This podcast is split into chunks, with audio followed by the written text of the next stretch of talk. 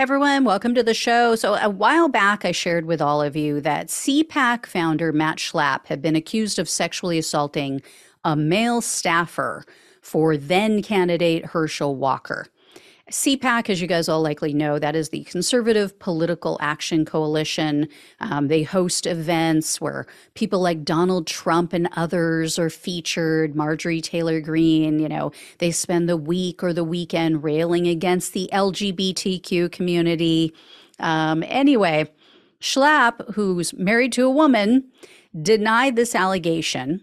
But the staffer, it's a man named Carlton Huffman, he is suing Schlapp and he appears to have written evidence to back up his story. So I've mentioned all this before. Huffman had told a bunch of friends. He has like six friends and family members that he told, uh, also three campaign officials, right when it happened, either that night or the next day. Well, now there are more allegations related to two other young men. Over the weekend, the Washington Post reported that a CPAC senior board member resigned on Friday of last week, and he urged the CPAC organization to investigate further. This was due to the fact that evidently the CPAC board and staff had been made aware of additional incidents between Schlapp and two young men. The Washington uh, Post actually spoke with one of the alleged victims, and he provided documentation indicating that Schlapp tried to kiss him. This was back in 2017, and they refer to this person as a staffer, and I believe they mean that he was or is a CPAC staff member. The article says that this unwanted kiss occurred late one night. They were out having drinks. It was following a work function and Schlapp put the moves on him. He sh- tried to slap him.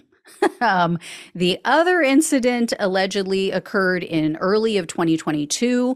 It was on a business trip in Florida, and that alleged victim didn't respond to Washington Post for comment. But the news outlet said that they spoke with multiple other people who were informed of what happened and Schlapp's unwanted advances toward this man. And alleged sexual misconduct is not the only issue that CPAC is dealing with. This latest resignation is the most recent um, and the third in in recent months by a board member of the well of the executive committee of the board.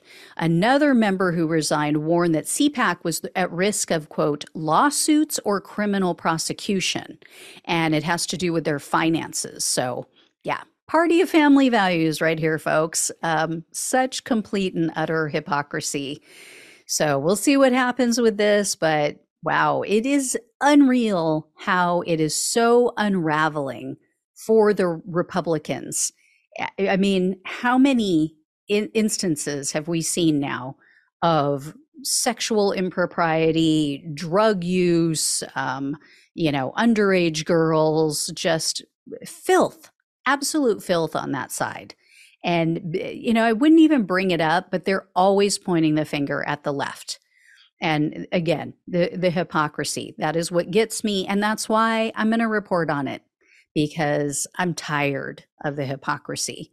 So I will let you guys know when I hear more. Thank you all so much for watching and listening. Please like this video, share it with others, become a subscriber if you have not already, become a donor if possible, or leave a tip or a super thanks, depending on the platform you're on. Links are down below in the description box on YouTube and on the podcast. And I so appreciate it. Love you all. Take care, and I'll talk with you soon.